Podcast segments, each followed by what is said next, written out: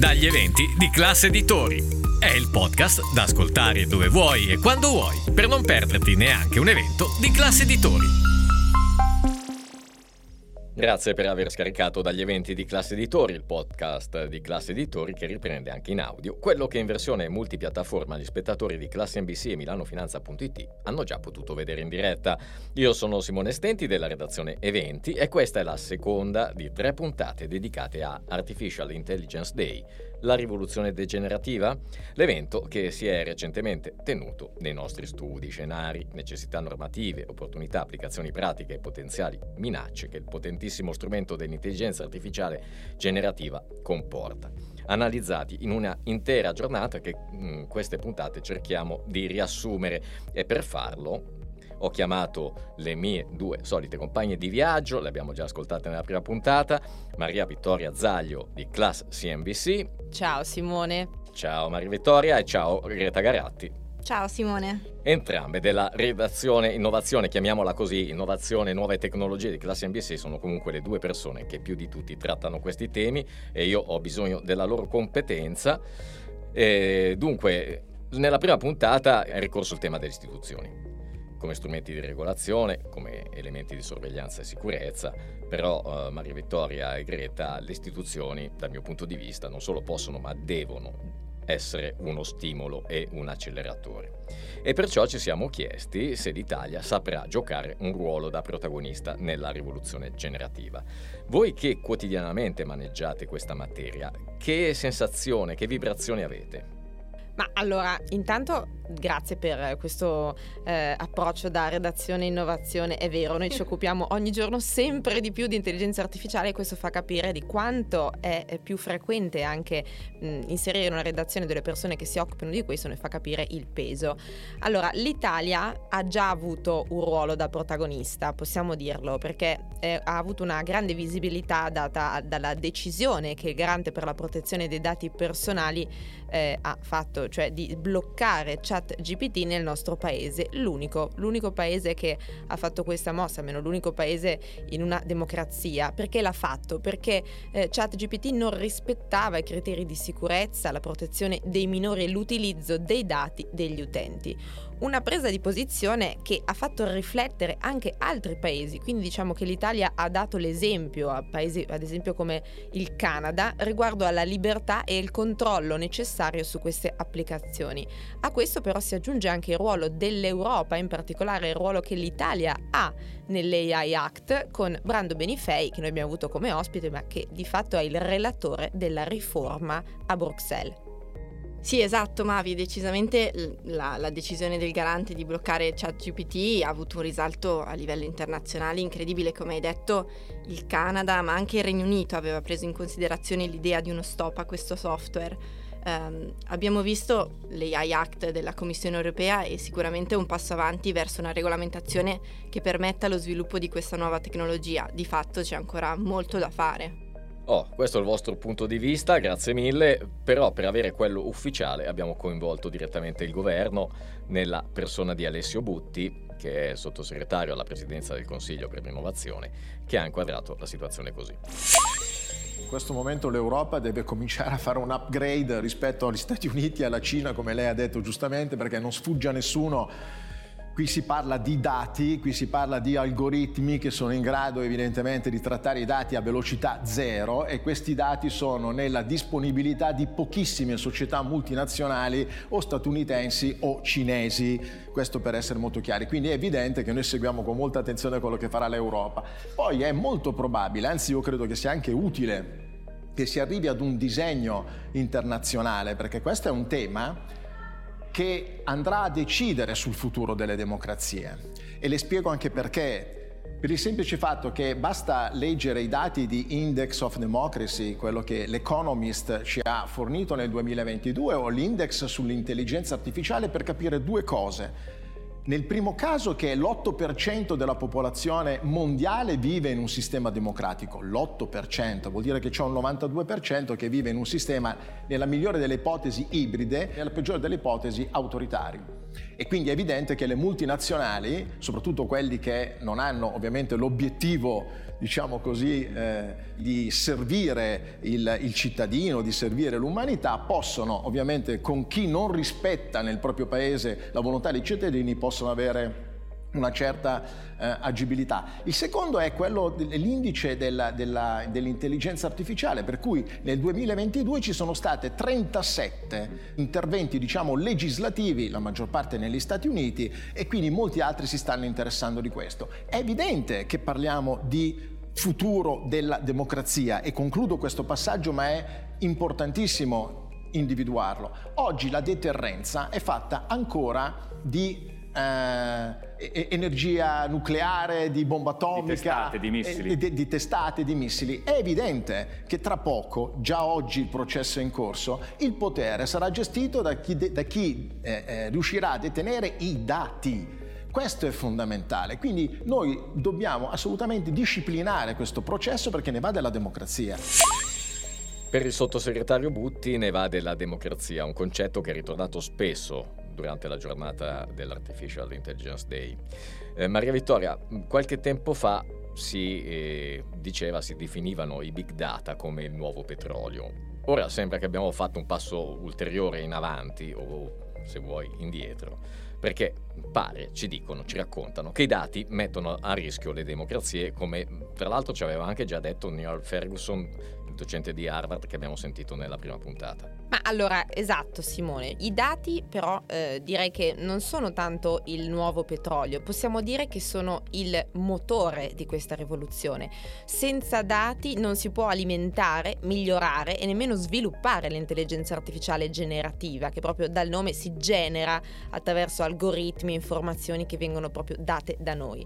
L'utilizzo che viene fatto con questi dati è rilevante e può diventare un pericolo quando si tratta di strumenti di difesa, che citavano appunto eh, Ferguson e gli altri esperti, quando si parla di salute, quando sono coinvolti i minori. Per questo il ruolo dei governi torna e anche quello delle istituzioni diventa essenziale, ma deve però confrontarsi con lo sviluppo tecnologico e con gli stessi sviluppatori, perché altrimenti eh, rischia di diventare un cane che si morde la coda e invece bisogna produrre un'intelligenza artificiale, diciamo, secure by design, che abbia già in sé questo presupposto di sicurezza.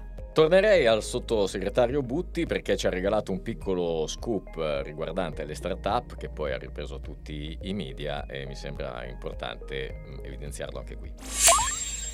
Le start-up sono fondamentali. Io ho conosciuto eh, dei giovanissimi eh, progettisti, io li definisco scienziati, che hanno dato vita a delle start-up sull'innovazione tecnologica straordinarie che cosa succede o che cosa è successo fino ad oggi? Che molte di queste start-up quando facevano qualcosa di positivo venivano poi acquistate dalle multinazionali di cui parlavamo, parlavamo prima, nella migliore delle ipotesi. Nella peggiore delle ipotesi i giovani che vengono formati dalla nostra straordinaria rete universitaria, perché guardi che la nostra rete universitaria, anche in materia di intelligenza artificiale di ricerca, è veramente a un livello di eccellenza. Noi li formiamo e poi Stati Uniti, in qualche caso addirittura anche la Cina, sottraggono queste intelligenze. Allora, ho incontrato proprio la settimana scorsa i vertici di eh, CDP eh, ovviamente con i vertici di CDP loro dispongono di risorse, qualche risorsa dispon- di qualche risorsa disponiamo anche noi come Dipartimento per la trasformazione digitale. Il mio obiettivo è eh, realizzare un fondo inizialmente di almeno 150 milioni, che mi sembra già importante come partenza, da indicare de, proprio sul mondo delle start-up per fare in modo che ci sia uno studio, una ricerca, una progettazione che vada su questa, su questa strada con gli obiettivi che le ho detto. Io ci credo molto. Bene Greta, hai sentito 150 milioni per le start-up. Sì, esatto, 150 milioni per iniziare. Lo abbiamo sentito, arriverebbero in parte da CDP e in parte dall'Agenzia per l'innovazione digitale. Qui però diventa fondamentale anche la competitività in ambito europeo e globale. Come ha sottolineato il sottosegretario, le intelligenze umane italiane sono molto ben formate dalle nostre università. Il fatto è che poi questi talenti vengono attratti dagli Stati Uniti, ma anche in Oriente, in Cina. Quindi per riprendere il sottosegretario, creare un ecosistema di start-up italiane ben posizionate e molto competitive sul mercato potrebbe in qualche modo essere una chiave per mantenere il talento all'interno del nostro paese. E in attesa di capire se l'Italia e l'Unione Europea riusciranno a emanciparsi anche dal punto di vista industriale, Bruxelles sta provando a fare almeno da capofila in ottica legislativa.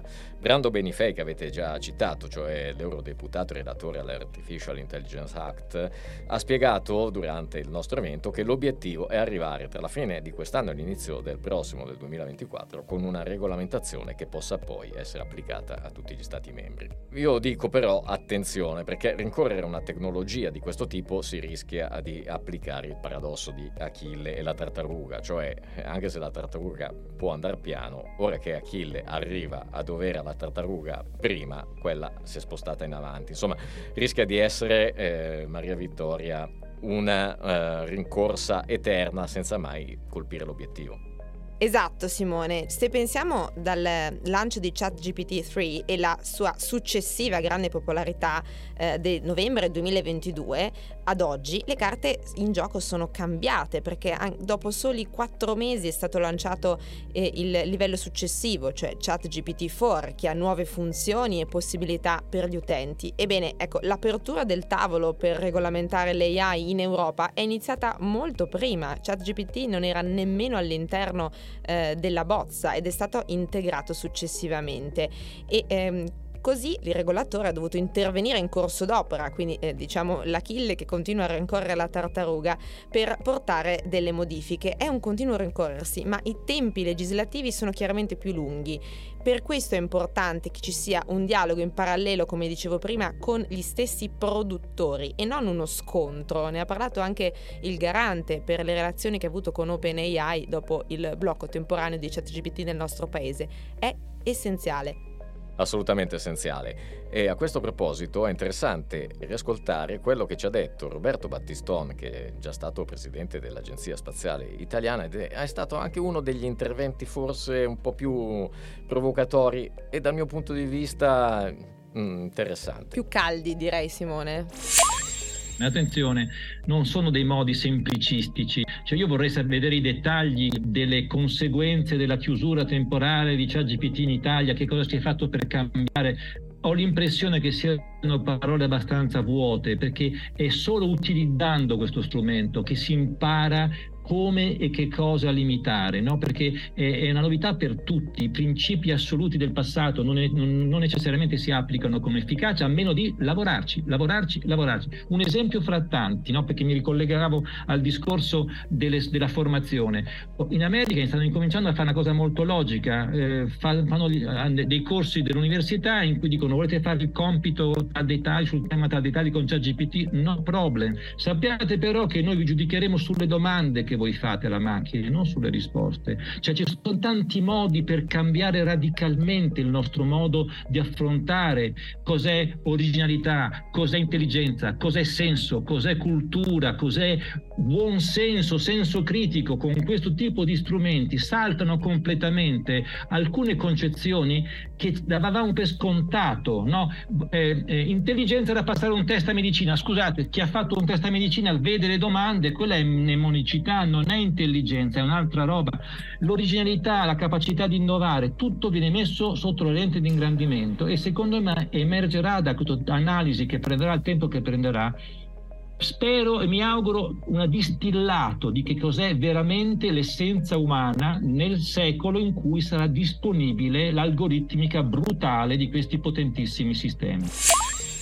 E ci sono tanti aspetti da tutelare, lo abbiamo visto anche in occasione della prima puntata, quindi privacy, fact checking, limitare le fake news, tutelare i posti di lavoro soprattutto, mi viene da dire. Ma c'è anche un altro aspetto fondamentale, eh, soprattutto dal nostro punto di vista, eh, Maria Vittoria Greta, cioè quella di creatori di contenuti, che è quello della tutela del copyright. Allora ascoltiamo Thomas Malone, docente di Collective Intelligence all'MIT, che ha una visione molto ampia, che va ben oltre il concetto di diritto d'autore come lo conosciamo comunemente. E la sua visione eh, viene definita Learn Right Law e sentiamo dalla sua viva voce che cosa significa. Se un essere umano legge qualcosa che qualcun altro ha scritto e poi lo utilizza per pensare a come scrivere qualcosa di nuovo, non c'è nulla di sbagliato, non è illegale, non viola la legge sul copyright, purché l'essere umano non riproduca letteralmente le cose che ha letto o guardato. Tuttavia credo che ci sia qualcosa da dire riguardo alla scala, alla velocità e al basso costo con cui le macchine possono farlo, che ci fa capire che abbiamo bisogno di alcune disposizioni diverse per le macchine che apprendono vaste quantità di informazioni dal web o altrove. E questo è diverso da ciò che sarebbe se fossero solo gli esseri umani a imparare queste cose. Quindi ho suggerito una possibilità che trovo molto intrigante, ovvero che forse, oltre alla legge sul copyright, dovremmo avere qualcosa che potremmo chiamare Learn Right Law, una legge sul diritto di apprendimento. Questa non esiste ancora, ma penso che sia una possibilità molto interessante che, secondo questa legge, se venisse approvata, affermerebbe che chiunque utilizzi i propri sistemi di intelligenza artificiale per acquisire informazioni da altri potrebbe farlo solo se quelle persone hanno il diritto di apprendimento, cioè se alla persona che sta utilizzando un software non viene concesso il diritto di farlo, allora non sarebbe permesso farlo legalmente, proprio come si deve pagare per il diritto di utilizzare materiale protetto da copyright se si sta riproducendo o copiando tale materiale. Ciò significa che potrebbe essere necessario pagare per il diritto di apprendere da materiale protetto da Learn Right se il proprio software lo sta imparando. Esatto, quindi per Malone dell'MIT ci vuole una Learn Right Law, cioè un, un, diritto di apprendimento, perché un conto è la capacità umana di apprendere, ben diverso è un sofisticato algoritmo capace di scandagliare in pochi minuti quello che a noi servirebbe proprio una vita. E allora grazie, grazie a Maria Vittoria, grazie a Greta, questa puntata di, dagli eventi di classe editori è arrivata al termine, finora abbiamo volato altissimo, nella prossima puntata mh, mm, invece cercheremo di entrare un po' più nel concreto di quello che si può fare con l'intelligenza artificiale e come la cambierà nel quotidiano. Tanto per fare qualche esempio parleremo di smart city e di esperienze d'acquisto. Per intanto io ringrazio le mie compagne di viaggio, grazie a Maria Vittoria Zaglio e Greta Garatti della redazione di Class CNBC. Ma a te Simone, grazie. Grazie. E naturalmente da Simone Stenti grazie per aver scaricato e ascoltato dagli eventi di Classe Editori. Tutti gli ospiti che avete ascoltato in questo podcast potete vederli on demand in versione integrale su classagora.it trovando l'evento corrispondente nella tendina degli eventi passati. Dagli eventi di Classe Editori è prodotto da Class Editori, regia e sound design a cura di Francesco Giuliattini. Alla prossima puntata.